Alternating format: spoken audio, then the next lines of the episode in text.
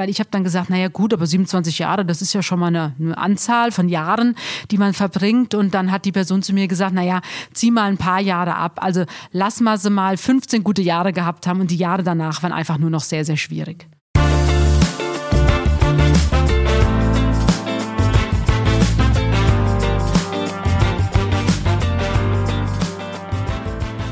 Hallo und herzlich willkommen bei Bunte Menschen. Ich bin Marlene Bruckner, Journalistin bei Bunte und spreche mit Tanja May, stellvertretende Chefredakteurin. Hallo Tanja. Hallo Marlene. Ja, heute ist ein bisschen stressig. Wir haben Montag Schlusstag und wir quetschen jetzt unseren Podcast-Termin trotzdem noch rein, weil uns das immer am Herzen liegt. Genau, na, der ist ja auch ganz wichtig und der wird also voller äh, Leidenschaft jetzt da reingequetscht in genau. das Zeitlimit, aber ähm, macht ja Spaß, egal wie eng der Zeitplan ist. Genau. Tanja, wir reden heute zum einen wieder über die Scheidung von Bill Gates und Melinda. Wir haben ja einmal schon darüber gesprochen. Ähm, der Titel der aktuellen Bunte ist eben wieder auch die Scheidung der beiden. Es gibt ein paar neue Informationen und wir werden über Schlagerstar Beatrice Egli sprechen, denn du hast sie zu Hause besucht bei sich in der Schweiz und du ja, kennst sie auch schon ganz Beatrice lange. Ist, die ist einfach ähm, ja, so ein Herzensmensch. Also die ist einfach Wohlfühlmodus, wenn man die mhm. Beatrice trifft. Und äh, habe mich jetzt gefreut, eben sie in ihrer kleinen neuen Wohnung zu besuchen. Und wir haben uns ja jetzt durch Corona auch lange nicht gesehen. Mhm. Wir haben zwar mal telefoniert, aber sie hat ja jetzt auch diese Mattehornbesteigung vor sich. Also ja, da ja. hat sie ja meinen allergrößten Respekt. Ich habe Videos gesehen, sie trainiert ja seit einem Jahr und die ist ja im Mai, ist da auf den ersten 4000er gestiegen. Mhm. Und das ist nicht mal eben Wandern, sondern das ist richtig, richtig Bergsteigen. Also die hängt da in den Felswänden drin. Auf. Äh, mir wurde es schlecht vom Zugucken. Aber sie liebt es und sie, sie sagt, es ist ähm, die Challenge jetzt für sie und sie trainiert wirklich seit einem Jahr. Und es sollte eigentlich jetzt schon stattgefunden haben vor ein paar Tagen, mhm. aber jetzt lag Schnee auf dem Matterhorn mhm. und deswegen konnte sie nicht hoch. Also stelle ich mir jetzt ein bisschen blöd vor, weil sie sitzt jetzt auf glühenden Kohlen und will das natürlich jetzt machen. Mhm. Und jeder Tag ist natürlich jetzt auch im Kopf wieder so drin ja, und ja. man beschäftigt sich damit, weil sie hat gesagt, wenn sie dann runterkommt vom Matterhorn und auf dieser Hütte dann, ich glaube Regli-Hütte heißt die, und da wartet dann auch ihre Familie und ihre Freunde und da gibt es dann zu Belonin einen Rösti. so hat sie es auch gesagt. Ja, ja, ein Rösti. Da werden wir gleich drüber sprechen. Ich finde, bei ihr denkt man ja nicht dran, dass sie ein Matterhorn besteigt oder ähnliches. Also man assoziiert ja, aber das ist schon so eine verrückte Nudel im positiven ja. Sinn. Also die war ja auch lange in Australien, da ist die einfach mal losgefahren, hat gesagt, ich brauche jetzt eine Auszeit mhm. und dann ist sie durch Australien gereist und jetzt war sie auch wieder ein paar Wochen in Spanien. Da hat sie dann auch ihr neues Album aufgenommen, weil sie sagt, sie ist so ein Typ, sie ist schon gerne zu Hause. Gerade jetzt durch Corona hat sie gemerkt, wie wichtig das ist. Aber ich sag mal, nach ein paar Wochen, da kriegt sie die Hummeln wieder im Hintern mhm. und dann mhm. muss die los. Mhm. Ja. Sprechen wir gleich über sie, weil du kennst sie auch wirklich schon lang, bin ich auch Ich kenne sie, da war sie, ja, da hat sie gerade DSDS gewonnen. Also da war sie wirklich am Anfang ihrer Karriere und es ist auch schön zu sehen, wie, wie sie sich so entwickelt. Also Vanessa Mai ist das ist die zweite Künstlerin, die ich wirklich kennengelernt habe.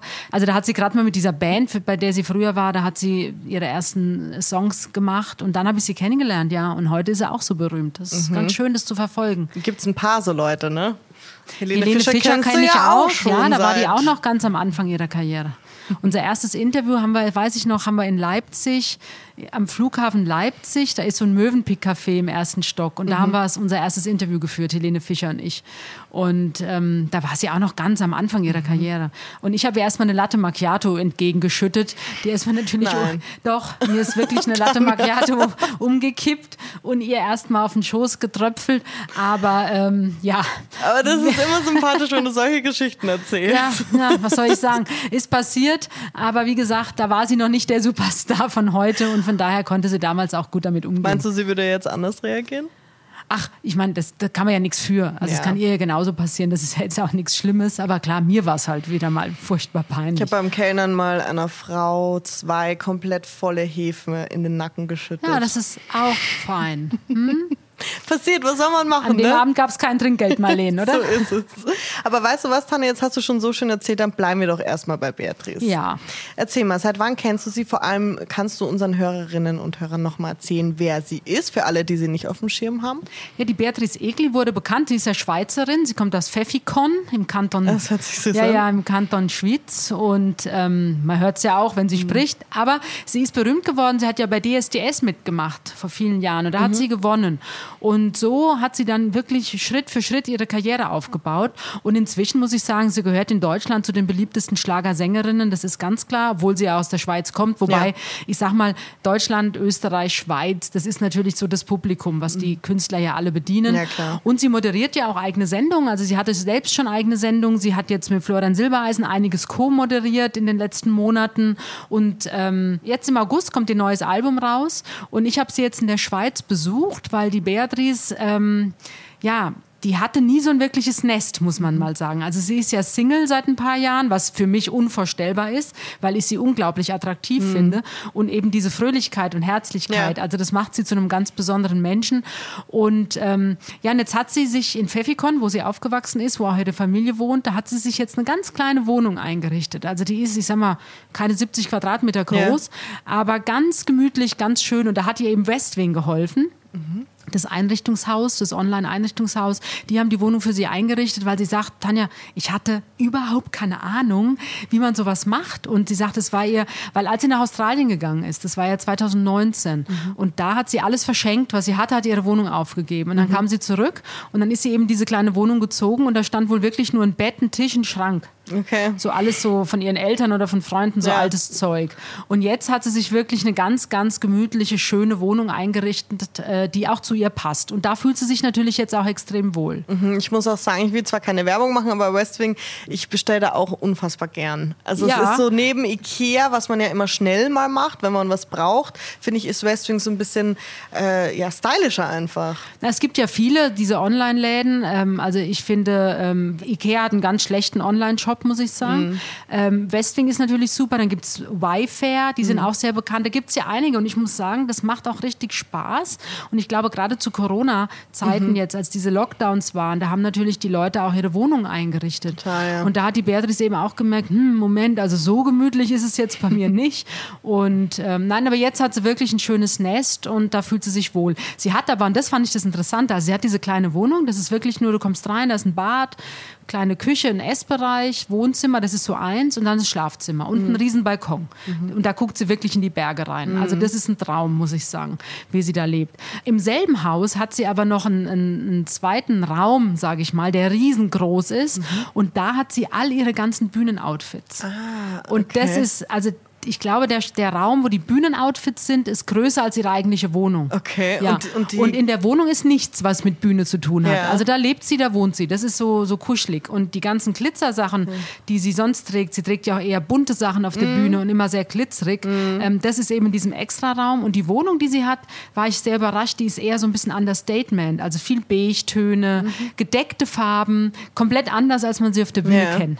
Und viele äh, Künstlerinnen, ich dachte immer, dass die viele ihre Outfits auch wieder hergeben. Also ich glaube schon, dass die Künstler ihre Sachen behalten, weil natürlich, also ich sage jetzt mal, ähm, wenn Helene Fischer auf natürlich große Deutschland-Tournee geht, ähm, dann werden ihr die Sachen ja auf den Leib geschneidert.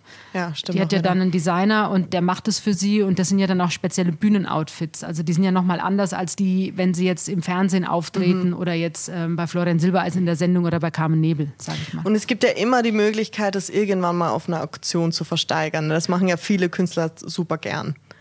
Ja, aber ich glaube, ähm, ich, es ist interessant, das könnte man die Künstler mal fragen, wie das eigentlich mhm. ist. Also das, ich weiß bei Königs zum Beispiel, da ist mir das jetzt aufgefallen, im Königs, im Adel, die Victoria von Schweden, die, die Tochter von ihr, die mhm. Estelle, die ist jetzt, glaube ich, elf, wenn ich das aus dem Kopf weiß.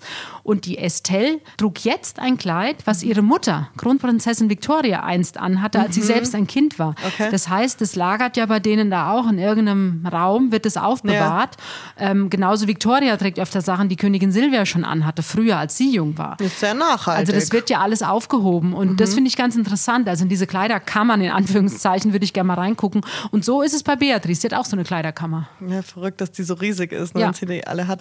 Und du hast ja schon erzählt, sie möchte den Matterhorn besteigen ja. und es ist ja, ja, wie du sagst, es ist ja nicht nur for fun, das ist ja nicht nur Nein. ein kleines Hobby, das ist ja wirklich Training. Das ist pur. eine riesen Challenge und sie macht es vor allem auch, sie macht es ja mit dem Tourismusverband in der Schweiz zusammen, mhm. um auch darauf aufmerksam zu machen, dass es so wenige Bergführerinnen gibt. Okay. Also sie will damit Frauen fördern, ja. Frauen unterstützen. Sie selbst hat eine Bergführerin, mhm. mit der trainiert sie und die wird mit ihr auch aufs Matterhorn gehen. Mhm. Und ich meine, das Matterhorn ist nicht ganz ungefährlich. Ähm, ist, glaube ich, 4600 Meter hoch, dieser Berg. Und man nennt ihn auch den Todesberg, weil da sind mhm. schon ungefähr, ich glaube, 500 Leute sind da schon ums Leben gekommen bei der Besteigung.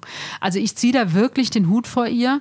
Und ich meine, sie sah blendend aus. Also sie, sie, sie sagt, sie ist in der besten Form ihres Lebens. Mhm. Die ist ja durchtrainiert. Fotos sind auch super. Ja, ja, und die ist ja durchtrainiert und, und mega sportlich. Und wenn sie nicht gerade auf irgendeinen Berg steigt, dann joggt sie oder sie macht Yoga oder mhm. sie macht Kraft Kraftsport. Du musst dich ja da wirklich, wirklich vorbereiten.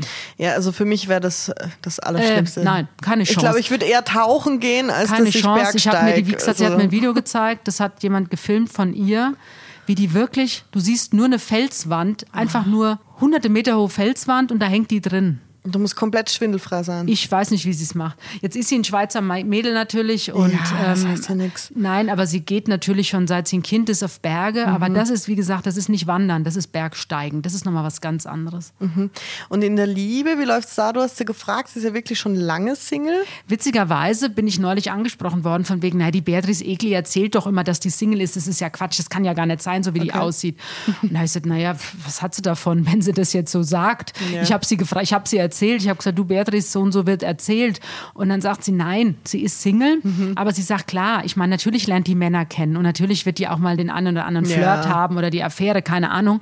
Vielleicht auch den Wunsch, dass aus dem einen oder anderen mehr werden könnte. Aber sie sagt, Tanja, ganz klar, also wenn ich jemanden kennenlerne, gehe ich ja nicht nach acht Wochen zu dir, ruf dich an und sag, du, ähm, willst du was darüber berichten, sondern du musst ja erst mal gucken, was wird denn da draus eigentlich? Und mhm. leider, sagt sie, bis jetzt ist eben nie mehr daraus geworden, außer mhm. so eine Romanze. Mhm. Ja, interessant. Ja. Aber sie ist ja auch sehr untriebig, ne? wie du schon erzählt hast. Australien, Spanien, kein also richtiges die Beatrice, Zuhause. die ist so ein richtiges Quirl. Also ja. die ist, ähm, nee, sie sagt, sie ist gerne mal daheim. Mhm. Sie ist sehr eng mit ihrer Familie. Mhm. Ähm, sie hat ja Brüder und sie ist das einzige Mädchen und hat Nichten und Neffen und mit Oma, Opa, Eltern, die ist da sehr, sehr eng eingebunden. Die kamen auch witzigerweise, als ich dann abends weggefahren bin, mhm. kam die Familie und durfte sich die neue Wohnung angucken, mhm. weil die konnten nicht glauben, dass sie jetzt wirklich lebt, wie man lebt als normaler Mensch. So hat sie es erzählt. Nein, aber sie sagt, sie ist wahnsinnig eng mit der Familie, aber dann muss sie auch wieder raus. Ja, aber dann zwischendurch auch noch ein ganzes Album produzieren. Also das hat das sie ist eben also sie hat jetzt das neue Album aufgenommen und das hat sie in Spanien aufgenommen. Mhm. Also sie war in der Nähe von Sevilla und da hat sie das neue Album aufgenommen und sie sagt, dass die Musik ist auch so ein bisschen angelehnt an diese spanische Mentalität und ich bin gespannt, ich habe es noch nicht gehört, das kommt jetzt Ende August kommt's raus. Mhm. Ja, ist viel los bei ihr. Ja. Aber ich bin mir sicher, dass sie auch das Glück finden wird und sie wirkt auch ohne Partner glücklich. Sie ist total ist ja toll. Wichtig. Nein, und sie sagt, das sagt sie aber schon immer. Also die Beatrice sagt, äh, braucht sie nicht. Ne? Sie braucht jetzt keinen Mann, der sie glücklich macht, sondern sie ist einfach so happy mit dem, was sie macht, Ja. nämlich ihren Job und das Auftreten auf der Bühne und ihr, ihre Musik. Und deswegen war sie auch sehr traurig wegen Corona, weil es natürlich jetzt über Monate ja gar nicht ging. Und sie hat aber dann, das fand ich auch sehr nett, sie hat dann im Altenheim ihrer Großeltern, die leben da, und da hat sie ein Konzert gegeben. Ach, süß. Ja. Das da war wohl emotional, weil natürlich Oma und Opa, da sind schon Tränen geflossen auch. Glaube Ja. Ja, sie ist ein sehr sympathischer Mensch. Ja. Ich bin gespannt, was noch so passiert. Und du begleitest sie nicht aufs Matterhorn mit? Ganz sicher nicht, aber ich werde es aus der Ferne natürlich weiter. beobachten und drücke ihr die Daumen, dass alles gut geht, Beatrice. Also, toi, toi, toi. Wir kommen jetzt zu einer Familie, bei der es nicht mehr so rosig ist. Bill Gates und Melinda haben sich ja scheiden lassen. Nein, sie beziehungsweise leben, in, sie leben in, Trennung. Scheidung. Die Scheidung wird kommen, genau. Genau, und sie hat jetzt ihren Ehering abgenommen. Man hat sie vor kurzem noch damit gesehen, jetzt nicht mehr. Und sie hat ihren Mädchennamen French wieder angenommen. Und ja, es sind jetzt so ein paar neue Infos wieder an die Öffentlichkeit gekommen, was denn da los war zwischen den beiden. Ja, aus Amerika kamen ja jetzt die Fakten eben oder diese neuen Infos rübergeschwappt und ähm, da könnte man vermuten, dass Bill Gates äh, mehr unter dieser Trennung jetzt leidet. Also er war ja wohl derjenige, der schuld ist. Also er hat zumindest Ja. jetzt eingeräumt. Es gibt in Amerika immer so eine Veranstaltung, die Superreichen treffen sich da. Also das ist so der, der, also die Teenager würden jetzt wahrscheinlich sagen, der heißeste Shit, den es gerade gibt. ich habe jetzt gerade überlegt, wie ich es in meine Sprache übersetze. Du kannst ruhig so sagen. das ist, ähm, nein, das ist so die Veranstaltung. Also da ist ein Bill Gates und da ist dann ein Zuckerberg und da ist dann, ähm, da sind also nur die Superreichen sind da. Und die reden dann auch unter dreien. Also unter dreien heißt, dass man eben, dass da nichts nach außen dringt. Aber natürlich, irgendwas dringt immer nach außen. Und jetzt jetzt ist eben nach außen gedrungen, dass ähm, Bill Gates saß da und hat eben, die haben sich unterhalten, er ist gefragt worden, wie es ihm geht und ist natürlich auf die Trennung angesprochen mhm. worden. Und da hat er schon zugegeben, dass er Mist gebaut habe, also so sagt das, und ja. ähm, dass er derjenige ist, der schuld daran ist, dass diese Ehe gescheitert ist. Die letzten Fotos, die man von ihm sah, da trug er auch noch den Ehering. Mhm. Sie hat ihn jetzt abgelegt, wie du sagst. Ähm, also da wird es keine Versöhnung mehr geben. Aber natürlich, die waren 27 Jahre verheiratet. Also das ist ja, ja. wäre ja auch schlimm, wenn da jetzt nicht trotzdem, egal was da passiert ist zwischen den beiden, aber wenn da nicht trotzdem so ein Trennungsschmerz ist. Und der scheint da zu sein auf jeden Fall. Mhm. Und das Wall Street Journal hat, soll herausgefunden haben, dass da vielleicht doch eine andere Frau im Spiel war. Ja, es gab ja schon die ganze Zeit Gerüchte, also dass er dann doch auch mal bei Microsoft versucht hat, auf eine sehr unbeholfene Art, eigentlich schon wieder fast drollig, kann man sagen, ähm, dass er natürlich dann auch mal versucht hat, ja, Kontakt aufzunehmen mhm. mit Damen und hat die dann wohl angeblich angemailt und hat dann auch gefragt, äh, ob denn Interesse da sei und wenn nicht, soll sie doch die E-Mail einfach löschen. Also er tut mir fast schon leid, wenn man das so liest.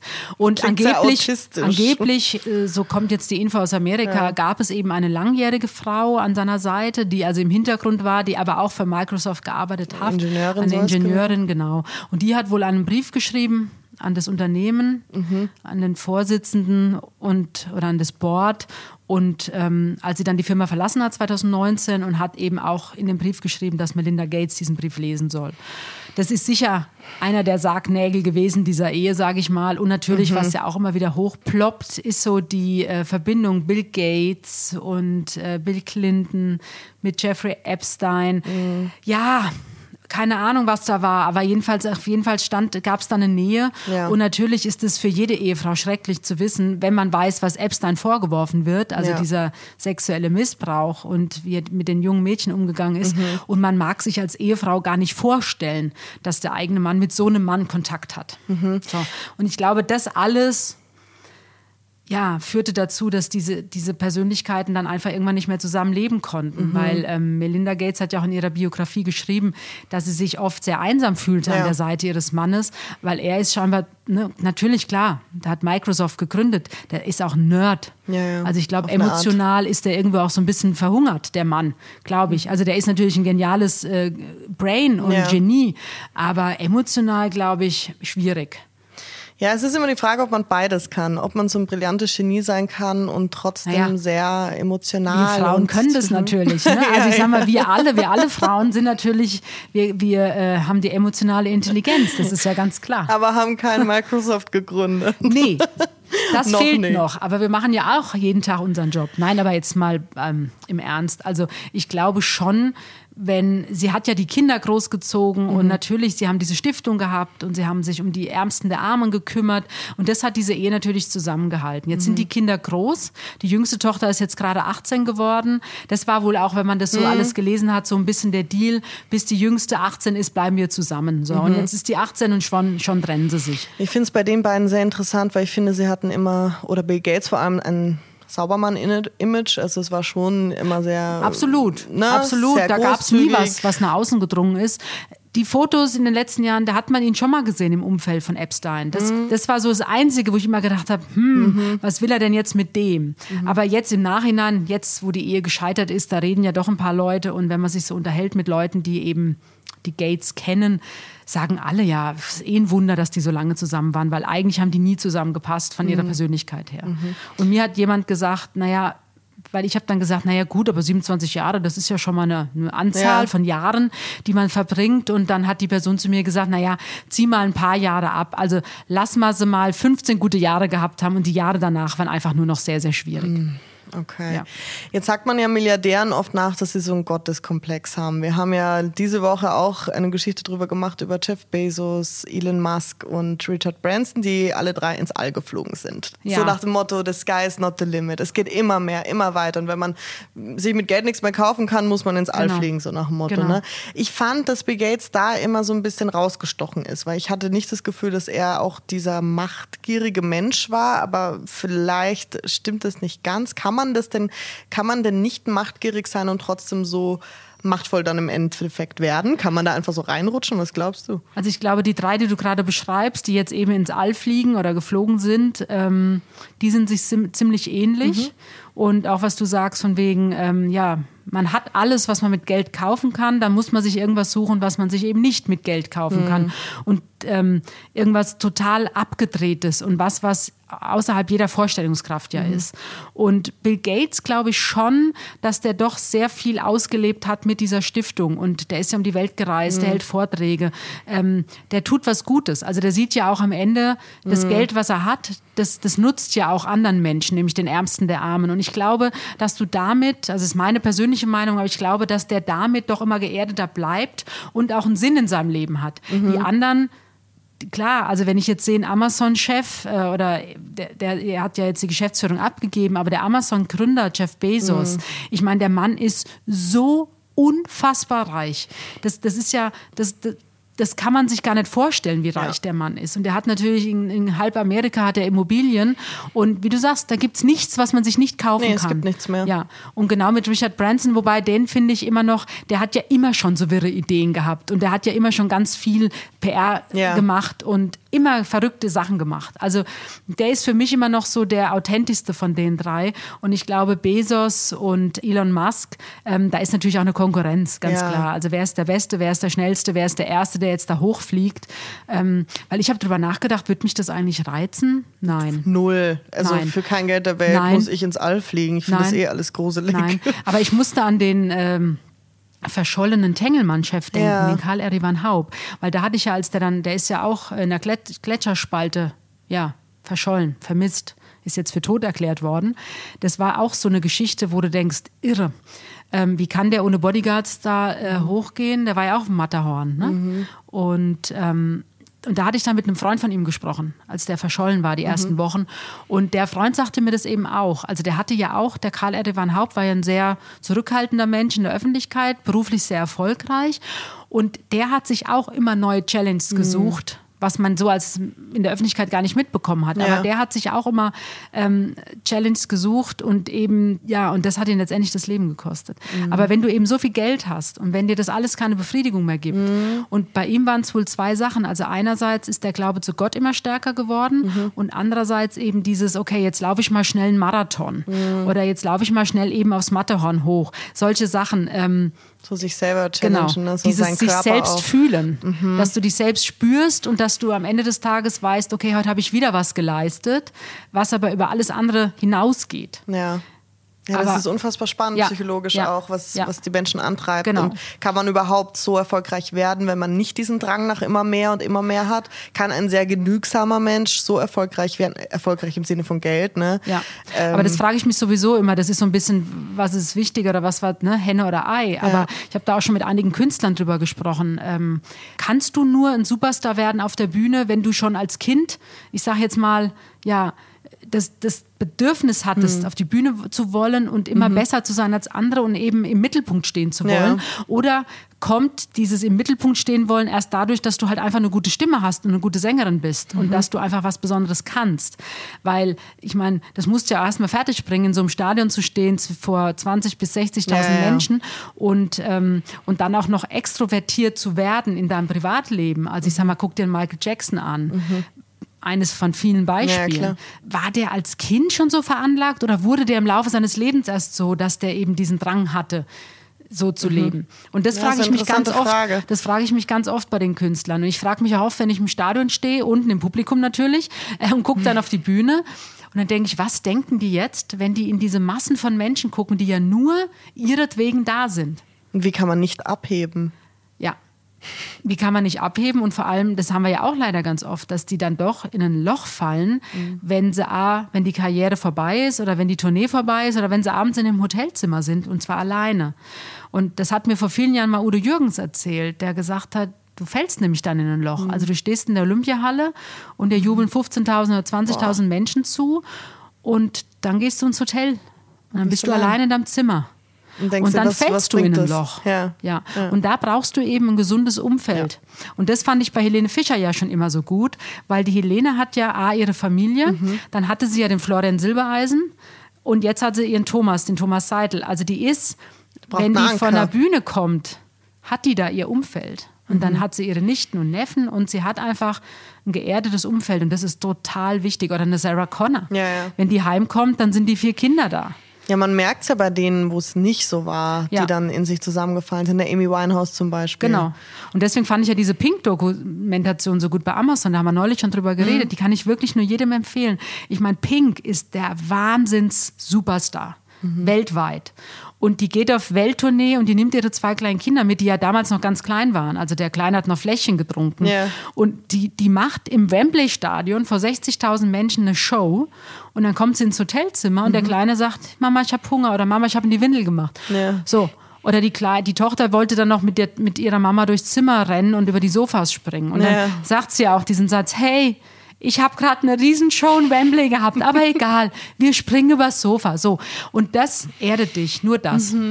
Ja, Pink ist toll, finde ich Pink ist großartig. Ja, es ist spannend, diese Menschen, äh, den Menschen zuzuschauen und wir schauen, wie es bei Bill Gates noch weitergeht und den anderen Milliardären. Es ist ja wirklich äh, Größenwahn, was da gerade alles passiert.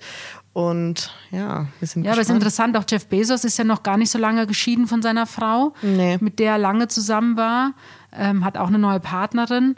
Und gut, Elon Musk äh, hat ja auch verschiedene Kinder von genau, verschiedenen sieben Frauen. Kinder hat äh, Ähm, ich glaube nur Sir Richard Branson, der ist seit, seit 32 Jahren genau, verheiratet. genau, der hat Genau. immer noch die gleiche Frau und ist ja auch schon Großvater. Das hat man jetzt gesehen, als er wieder gelandet ist, Mhm. hat man die Familie gesehen, genau. Tanja, wir kommen zur heutigen Hörerfrage. Die kommt von Laura P. aus Essen und sie fragt dich, Sie haben am Ende der Bunte immer die Society-Seiten, wo Sie viele Events zeigen. Ist immer jemand von Bunte bei diesen Veranstaltungen vor Ort? Also ich würde mal sagen, Laura, zu 98 Prozent ist immer jemand vor Ort. Also es gibt natürlich jetzt gerade in Corona, es geht ja jetzt wieder los in New York das, oder in LA, dass es wieder Veranstaltungen gibt. Da ist im Moment niemand vor Ort, eben Corona geschuldet. Aber bei den großen Veranstaltungen, ob das jetzt Oscar ist oder die Emmys, ähm, da ist immer ein Mitarbeiter oder eine Mitarbeiterin von Bunte ist vor Ort. Genau. Und auch bei den ganzen Sachen in Deutschland. Und die ne? deutschen Sachen sowieso. Also die Veranstaltungen, die wir zeigen, würde ich sagen, bei fast jeder. Wenn Mhm. nicht bei jeder, ist jemand von uns vor Ort. Wir haben ja auch die Korrespondenz in Berlin. Das heißt, Genau. Sie können die Berlin-Events Ja, wir haben in, in Mailand jemand, wir haben in Berlin jemand, wir haben in LA und in New York jemand. London? In London haben wir jemand, genau. Ja. also da und in München, da sind wir vertreten, genau. sehr flächendeckend. Ja. Aber heute muss ich noch eine andere Stammhörerin von uns grüßen. Oh ja, Die bitte. hat mich nämlich neulich angesprochen, dass sie jede Woche unseren Podcast hört. Mhm. Und es ist nämlich die liebe Eva. Und äh, ja, ich würde mal sagen, hallo liebe Eva und danke, dass du so eine treue Zuhörerin bist. Auch von mir. Vielen lieben Dank. Habt ihr noch weitere Fragen? Schreibt uns gerne an buntemenschen.podcast.gmail.com. Tanja, vielen Dank Gerne, Marlene. und bis nächste Woche. Genau. Tschüss. Tschüss.